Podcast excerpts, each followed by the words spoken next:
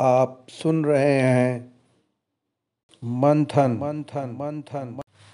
नमस्कार, मैं हूँ आशुतोष और आप सुन रहे हैं मंथन पॉडकास्ट। पेशे से तो मैं रिटायर्ड कर्मी हूँ, परंतु बचपन के जिज्ञासा भरे विषयों को सुनने और सुनाने के जुनून में मुझे आप तक इस पॉडकास्ट ने पहुँचाया है। आज की इस श्रृंखला में मैं विख्यात कवि कालिदास द्वारा रचित अभिज्ञान शाकुंतलम के कुछ हृदय स्पर्शी अंश को सरल और रोचक विधि से सुनाने जा रहा हूँ। शीर्षक है प्रेम की परीक्षा। परीक्षा।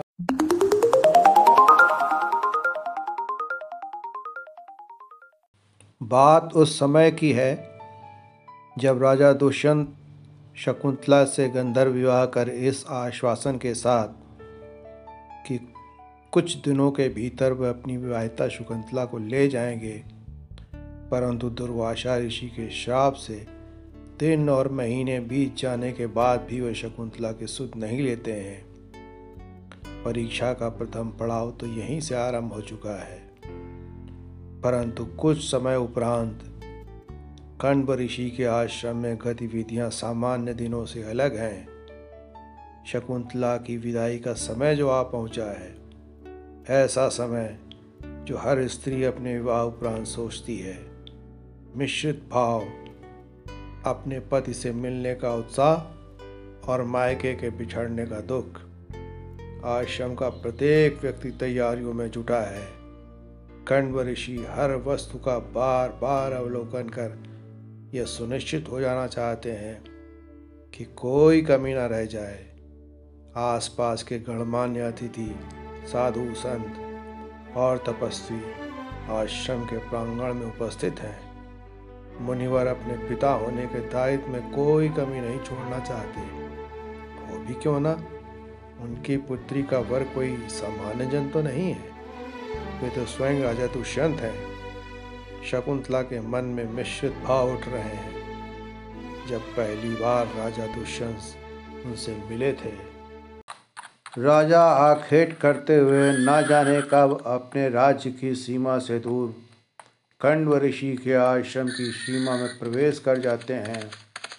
सारे पशु अपनी सुरक्षा में आश्रम की तरफ़ भागने लगते हैं। तभी आश्रम के दो तपस्वी राजा का मार्ग रोक कर कहते हैं, ठहरिए राजन, मृग को न मारिए।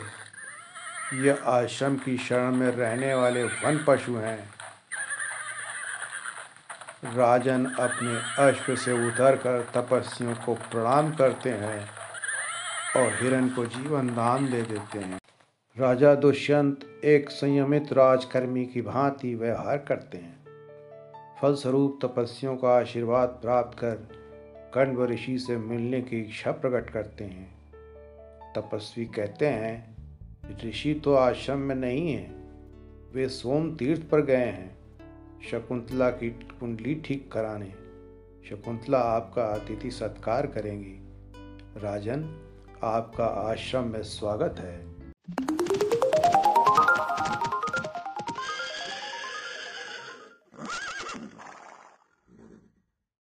आश्रम की मर्यादा को ध्यान में रखकर राजा दुष्यंत अंगरक्षकों और सेवकों को छोड़कर पैदल ही आश्रम की तरफ़ बढ़ते हैं।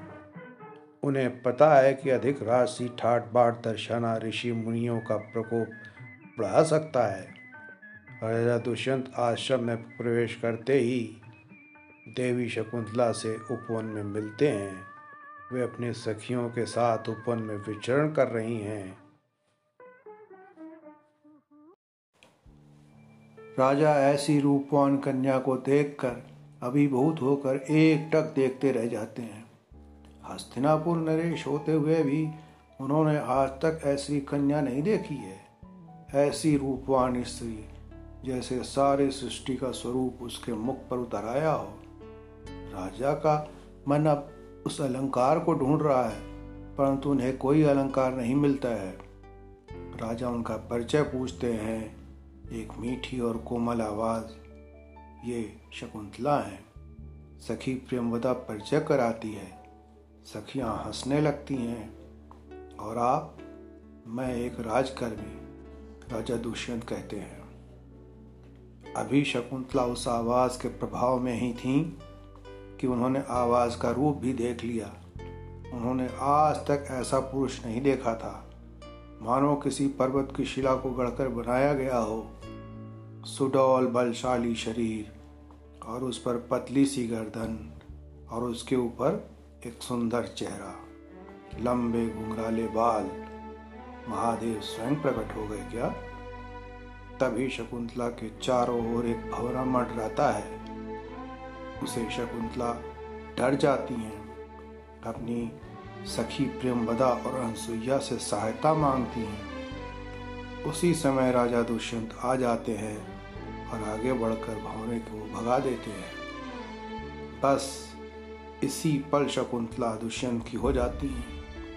राजन में उन्हें एक ऐसा पुरुष दिखता है, जिसमें सौंदर्य के साथ साथ पुरुषत्व भी है। सभी वहाँ से प्रस्थान कर विश्राम को चले जाते हैं।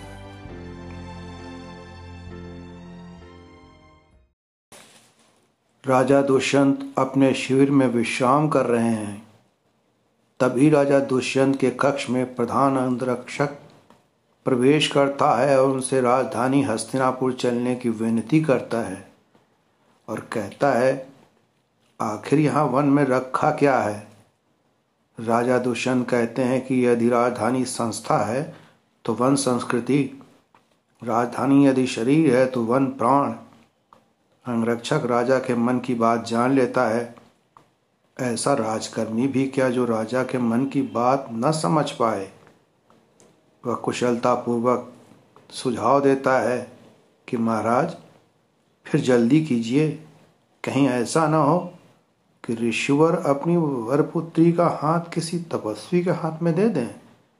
इस वन संस्कृति को राजधानी ले चलिए।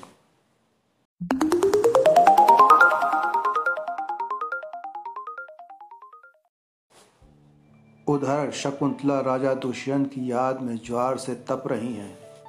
सखियाँ यह देखकर शकुंतला को कमल पत्र को कागज़ बना, अपने नख को लेखनी बना पत्र लिखने को कहती हैं। तभी राजा दुष्यंत वहाँ उपवन में प्रवेश करते हैं और सारा मर्मज्ञ समझ लेते हैं। और तुरंत गंधर्व विवाह का प्रस्ताव रखते हैं। शकुंतला कहती हैं कि मुनिवर अभी आश्रम में नहीं है। अतः वे उनके अनुमति के बिना ये प्रस्ताव स्वीकार नहीं कर सकती। तभी माता गौतमी शकुंतला को पुकारती हैं। शकुंतला राजा को छिप जाने को कहती हैं। राजा कहते हैं, वे तो छत्री हैं। डर किस बात का? आपको प्रेम की मर्यादा में छिपना होगा, राजन। राजा दुष्यंत एक परिपक्व प्रेमी की तरह छिप जाते हैं। वे राजा की तरह व्यवहार नहीं करते। वे चाहते हैं कि शकुंतला उन्हें राजा के प्रभाव में नहीं, बल्कि एक सामान्य व्यक्ति की तरह उन्हें अपनाएँ। अब तो उनका परिचय इतना प्रगाढ़ हो चुका है कि स्वयं शकुंतला उनका हाथ अपने हाथ में लेकर उपवन के कोने कोने से परिचय कराती हैं। कभी किसी शिला पर तो कभी सरोवर के किनारे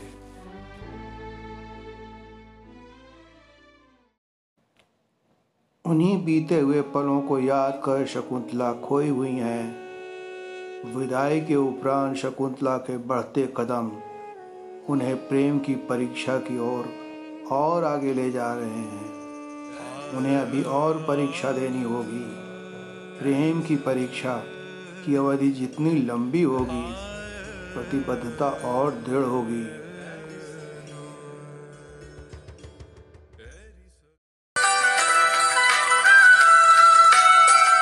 आखिरकार वे सफल होंगी। उस सफलता में पूरे भारत का भविष्य होगा। उनका पुत्र चक्रवर्ती सम्राट भरत का आगमन होने वाला है। वही भरत जिसके नाम पर हमारा देश भारत पड़ा। ज्ञान और प्रकाश की खोज में रत भारतवर्ष।